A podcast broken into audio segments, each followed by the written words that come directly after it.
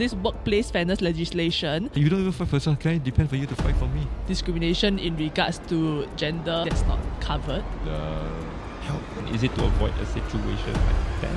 there's no shame in admitting that. Why would a successful businessman want to become a civil servant? This is your daily catch up. I love grassroots. Grassroots jelly.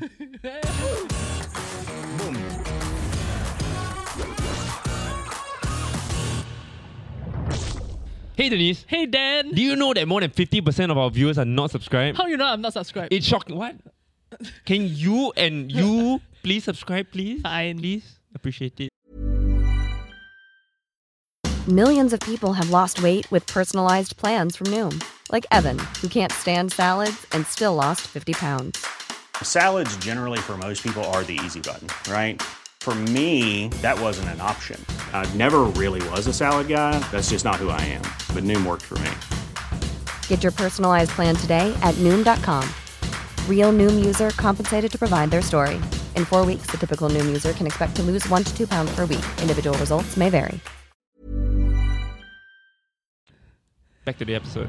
Good evening, everybody, which is about the time that you are watching this show. We have a special man with us here. He's our Minister for Manpower and Second Minister for Trade and Industry. Welcome, Minister Tan Si Leng. Let's go. Hello. Welcome. Do you have sir. English name? I'm sure you do, right? You just don't want to use it. My my Ingrid name is uh, Tan Si Leng. Nice. You look a bit like an Edmund. William. Okay, so something that I noticed while kind of researching is that you've had quite a interesting path into politics because within a year of getting elected as an MP, you were actually mm, uh, promoted to a minister. Yeah, why is that? Ah? I think you gotta ask my boss. uh. no lah, you know ah. But when he Political- offer you the position, you can say don't want. Cannot. Uh, Very diplomatic as well. yeah, you just do it. What, what, Right. what's it like to because like I mean when we did the research also like you were the CEO of like many private healthcare institutions right so like you were top dog for a while what's it like to suddenly have a boss again Uh, that's a loaded question. I have a, I have a, Intentional. I have a fantastic boss. Nice. I have a fantastic boss. Uh, very, very visionary, uh, also strategic, and at the same time uh, compassionate. So I enjoy working under him. But growing up, right, did you ever imagine that you would be in the public sector someday? Uh, never. so I didn't even have to hesitate. you know, Yeah. just- just came Yeah. out. Yeah, so how, how did how did that happen for you? Well, I, I actually uh, volunteered many decades ago. Yeah. Uh, by the way, I'm old enough to be your daddy. yeah. Oh. Yeah, I'm 58. Oh, that's not that old lah. Huh? Yeah. okay. So so 30 years ago when I uh, founded my first group, and I think uh, two years into the founding, um, one of the clinics was near um, the Meet the People session branch uh, at Kembangan. So I started serving as a as a grassroots uh, volunteer. That was in 1992, and um, I think that that gave me a, a lot of insights. The sacrifices made by many of these um, volunteers, the grassroots activity uh, activists, and they are really our unsung heroes. You know, because they come in every week, day in day out, come rain or shine, they're there supporting residents, um, appeals, helping helping them to write letters, organizing activities. So you also go and help them write letters. ah? I mean, I try my best, lah. You know, because a bit overqualified, no man. Huh? Why? There's no such thing as overqualified. I see, I see. Yeah, you must always understand, you know, 饮水思源. Uh, you must always remember where I came from, you know, where we all Right. came from. But the letter you write, they cannot read because you got doctor handwriting. so what happened is that you type. lah. Damn sign it. off. I thought he was gonna ignore that. I'm bitten by technology. But growing up, right, you were actually more interested in the humanities, and halfway through, you then switched to science, right? My mom, um, she all along she has had um, um, this. Uh, she's grappling with a very chronic and very severe, debilitating illness. It's an autoimmune illness. At that time, when she first had it, I remember I was in primary two, 1972.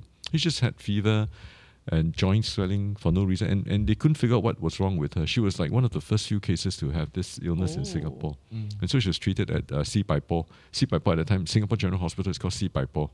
Uh, I do yeah. remember my grandmother saying that. so so over years they tried all kinds of different medication and then she developed some complications and uh, I remember when I was in uh, pre one uh, that was in 1981 um, because of a complication she developed bleeding and and she started vomiting blood. So she had actually an ulcer that ruptured, and and she bled. And they, they, the doctors stopped her uh, from certain treatment, and she went to a coma.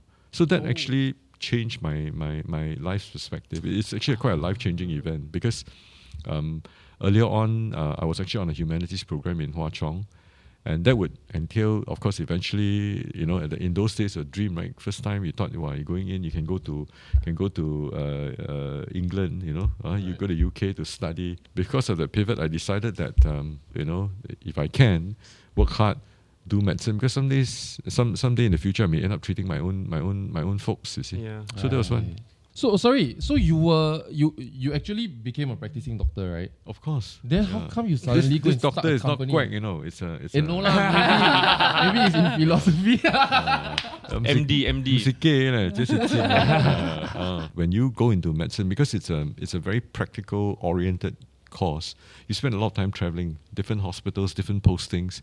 You need your stethoscope, right? In those days, you didn't have all the, you know, high. Buy yourself one, ah. Yeah. School like don't lend you one. ah. yeah. It's like Hogwarts, you have to go and buy your own wand and all that. It's like you have to go and buy Uh, your yeah, own instrument. this one is uh, you hear wrongly, uh, Yeah. you end up a wrong diagnosis, you fail the exam, you know. Yeah, yeah, yeah. So you gotta be, you better make sure you get good one. Then Sorry, can I ask you a weird medical detour? How much information are you deriving from that? Is it just not just ha- strong heartbeat, weak heartbeat, fast heartbeat, slow heartbeat? Is it like this? No, it's uh, it's actually quite good. So the stethoscope actually picks up the lungs, how you breathe, and all that, so you can hear whether the guy is asthmatic, whether he has very deep pneumonia. Then the heartbeat, ah, the heartbeat. First, you hear the rhythm. Then you hear the murmurs. It's called a murmur, right? So there's a I I You whisper. You it. imitate. whisper. exactly whisper. It's, it's lupstup, lupstup, or it's uh, so then it tells you how bad the valves are, whether it, it, it, it closes properly. And then there's also, then you must hear the rhythm, so you must sync, you know. It's like a DJ, you know. yeah, you, you, you, you get the drift of it, you know. Uh, you know, when you have a, a mid diastolic murmur, you know, then you hear the rumbling sound like that. Uh, so it's like like a DJ, yeah. And of course, you cannot uh, you cannot go to disco. That's a trade off because uh, when you have all those loud music, then it your That your, your your yeah then you cannot hear properly. Uh, so you must protect your ears.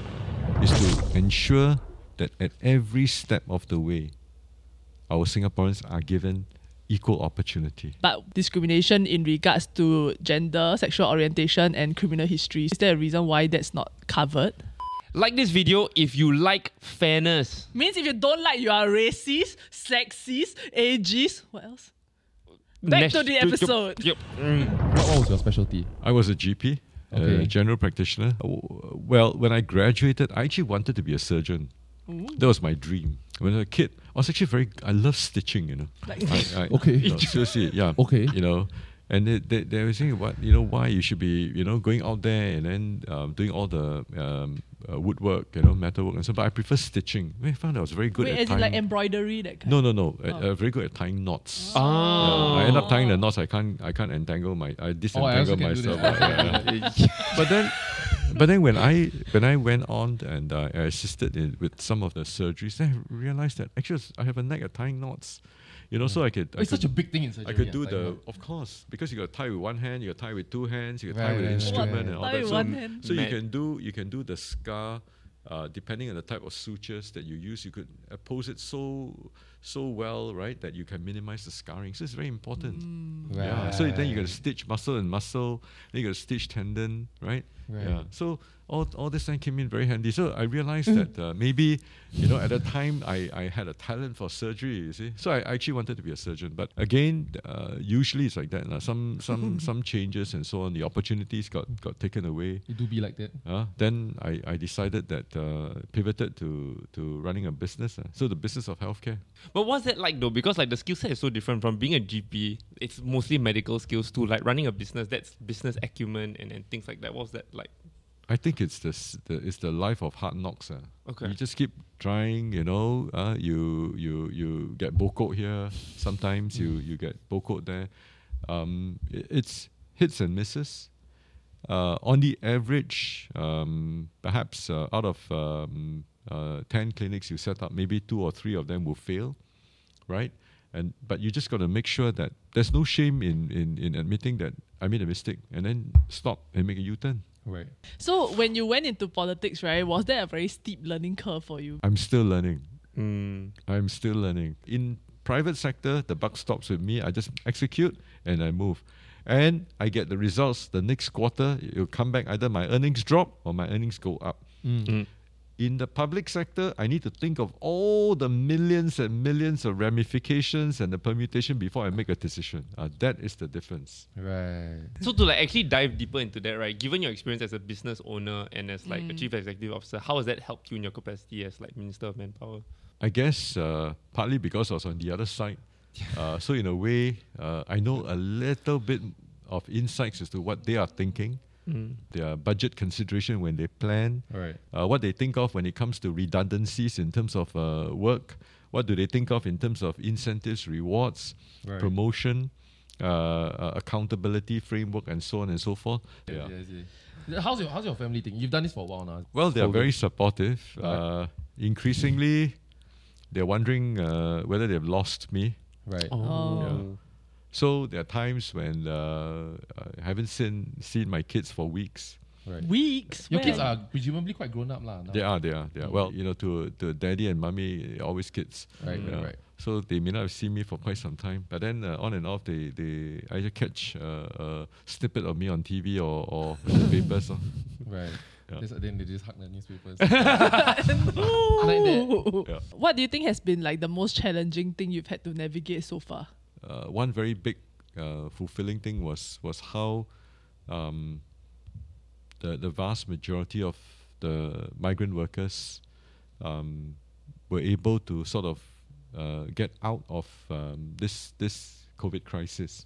You you started your term right smack at COVID, right? Because that, that's where the cabinet wanted to get mandate from the people and to make the tough choices for COVID, Yeah. and straight became MOM. Yeah, that's right. Yeah, What was that like for was- you as someone as a doctor?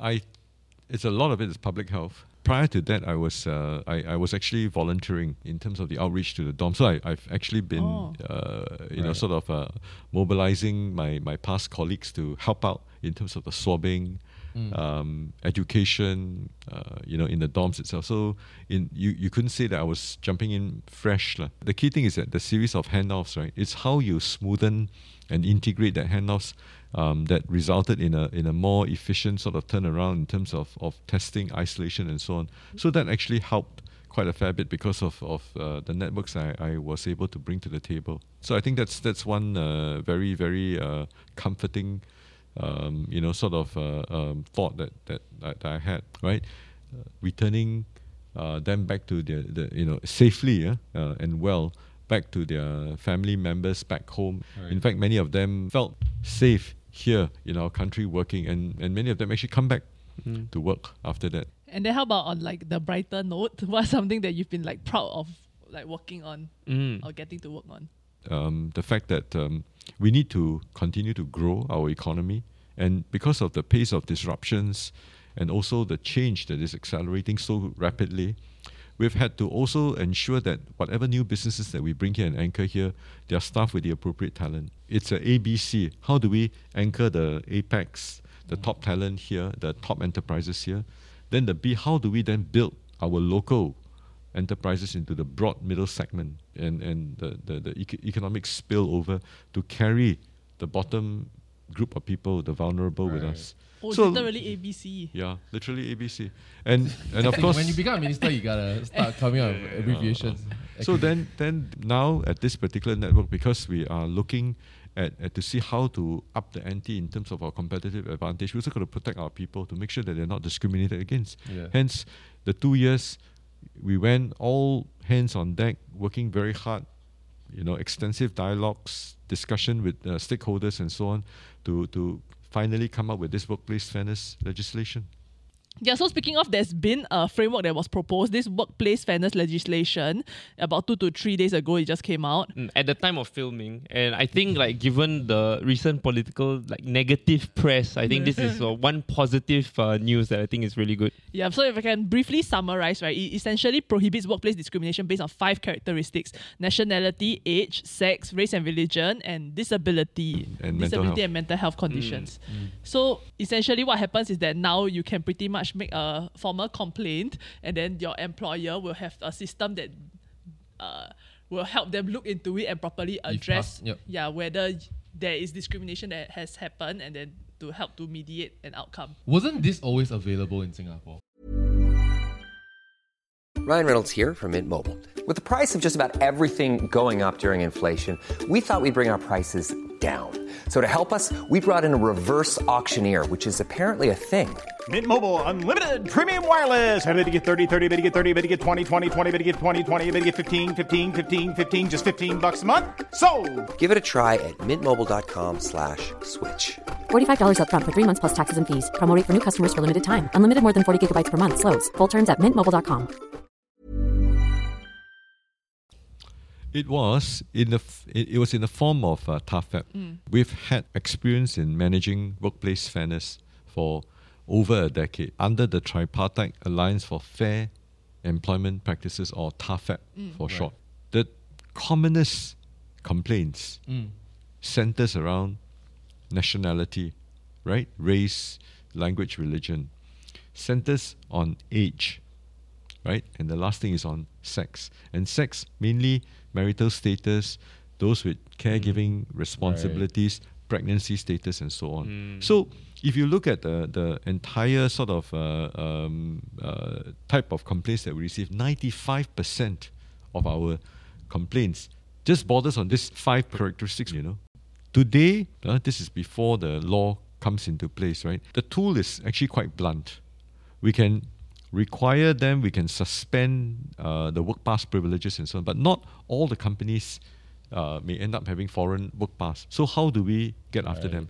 So, the whole idea of enshrining that five protected characteristics into law is that now we can actually mete out specific measures. We can say that you, you have to do corrective order or you have to pay a fine to the to the to uh, uh, you make some compensation. We can even have the the amounts that's in in place. Right.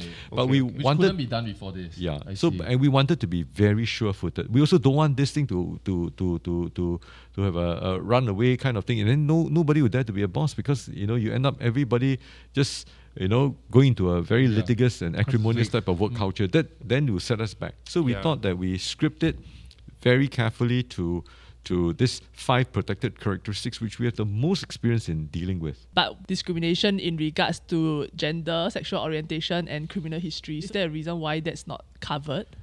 So today, all forms of discrimination will not be tolerated. Now, in terms of moving up to law, where you have a lot more prescriptive type of uh, standards itself, we want to be sure-footed, right? So it doesn't mean that they are not covered.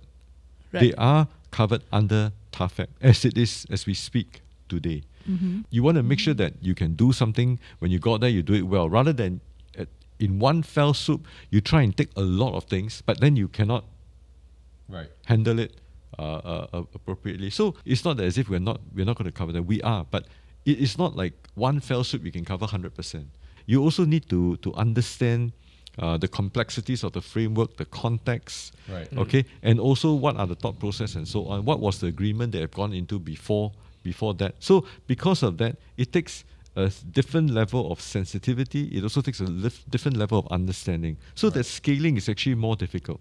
Right. So while people may say that, hey, you know, why 95%? But the fact of the matter is that you cover 95% of the glass, you know, you only 5% of, of water left to fill. So let's focus on making sure that we move this thing forward, Yeah. Mm. right? And not falter, right? And then you, you, you bring the rest. It's in tandem with what we've always been doing, right? This is the first step.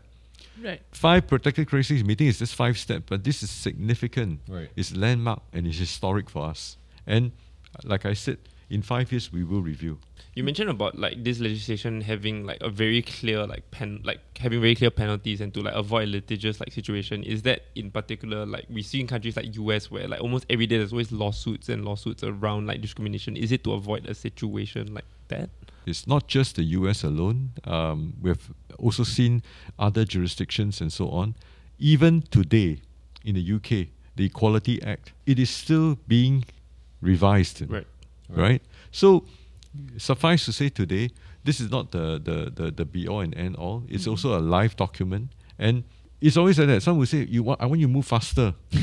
Some will say, mm. hey, I think you're moving too fast, you know. Mm. Right? So important for us to do is to find that that middle path, you know, that balance mm. that can bring the vast majority, the broad swathe of, of the working population alongside with us without necessarily making it so prohibitive so as to turn away foreign investors. Right. Also to not waste too much of time, you know, on just hours and hours and hours, days and you know, and weeks and months of litigation. Yeah. Yeah. I think that doesn't benefit anyone. Now, um, in a workplace fairness legislation, anyone that has a, a complaint, the company must have a grievance handling framework. They can also go to the union, and then only if it fails, they come to us, TAFEP, for the mediation part, right? And in the, as a last resort, you can go to the ECT, which is a tribunal, which will then determine what is the, the, the, the, the, the penalty. Okay. Yeah, Right. but we are also cognizant of the fact that look, there are many small medium enterprises. Correct. I mean, those that um, have l- less than twenty five employees, they may not have uh, HR departments. They may not have you know. So so we give them a five year period for them to move up. But in that period, what we will do is that we will push uh, clinics out to them. We will work with them. We'll give them The five years advisory. from like nowish lah. no, from the time the law is in, in place. Right. Yeah, but of course we hope that it can, start as early as possible. lah. So there will be all this help and all that kind of things to help them. There was actually quite an interesting comment that I saw that uh, this person was asking why not we just mandate that companies cannot ask for nationality, sex, age, and all this during job applications. There's no one size fits all because it does depend on on uh, on the type of work, right? For instance, if um, uh, I, I'm running a spa, for instance, right, and my clients are primarily uh, women, therefore, is it uh, discriminatory if I say that because I'm running a spa for women and that uh, I would prefer uh, um, uh, uh, uh, ma- masseuses who are who are ladies because the, the client itself is, is, is, is different in that sense. So to sort of have a, a blank kind of uh, um, uh, or blanket type of of um, application form or whatever it is for everyone uh, and and to to sort of assume that you can have a one size fits all, I think the the jury is still out lah. With regards to where a worker can turn to, right? Some of the con- uh, I've seen a few comments that are mentioning that it seems like the process can be quite drawn out. Like I complain, after it go to settlement, then settlement, then blah blah blah. So a lot of people might feel like I just don't want to go through this trouble, so I just leave it and move on. Lor. the whole idea of of putting it into law is to ensure that at every step of the way our Singaporeans are given equal opportunity. But it is also important for the employee or the person to be employed to take that ownership, that, that step first of making sure that he is fighting for his own right. If he doesn't even want to take the step, mm. right, of fighting for his own right, then how do we even know in the first place to help them? Right, right. So I, I think when we talk about burden of proof, right, we're asking the person to be able to tell us when did it happen, mm. what was the, the, the nature of the of the interview, what was the nature. If the as of the outset the person says, I cannot remember the day, I cannot remember the employee, then where do we start? Right. Now, the only one thing that I must add is that I cannot guarantee outcome that is the same for everyone. I mm. don't think anyone in this world can guarantee equal outcome. Mm. But at every step of the way, there will be equal opportunity, right? I mean, in this day and age, you, all of you, you are our future, you know. Yeah. all of you are. Mm. At some stage, I will hand over the baton to you all, you know. I mean, yeah. your generation and all that. Yeah. My tu lai tu ku la, you know.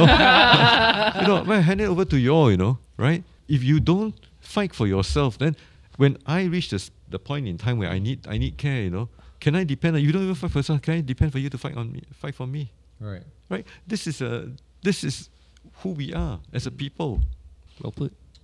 This is a stage of life you get when you're like somebody. You know? All the somebodies we've had on the show, ah, Yeah, yeah, yeah. they start thinking in generations. Yeah, oh, We're true, thinking about next week what we're gonna eat. It's the hierarchy of needs. Once you get to Yeah, there's there's self-actualization was too all, all encompassing. there, there's another one. Yeah, it's self perpetualization. I Oh, see. Yay! That's why they go like get cryo freezing and shit. Thank you very Thank much, you. Minister, for Thank joining you. us. And thank, you for you. watching. See you in the next episode. Thank bye you, bye. thank you, thank you. like, share, subscribe. Something else that I uh, found out through the interwebs, actually through your lunch with Sumiko, I read that up until about like 10 years ago, you actually like were more than 100 kg. Oh shit. So give me some weight loss tips. You walk. I walk every day. That's it. For how long? Uh, for the weight loss to sustain it, so you need to do about uh, at least seven, eight thousand steps a day. Probably about Five uh, click. five click, yeah, four, four point, four point Oh, that's eight, wild. Yeah. I struggle to do I'd rather run. 2K. Yeah. But for people like yourself, because you're so slim to begin with, you probably need longer. very good, very good. Okay.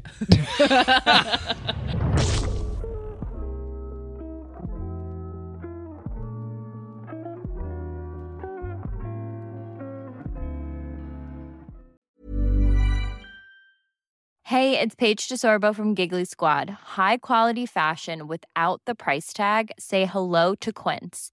I'm snagging high-end essentials like cozy cashmere sweaters, sleek leather jackets, fine jewelry, and so much more. With Quince being 50 to 80% less than similar brands. And they partner with factories that prioritize safe, ethical, and responsible manufacturing. I love that. Luxury quality within reach. Go to quince.com slash style to get free shipping and 365 day returns on your next order. Quince.com slash style.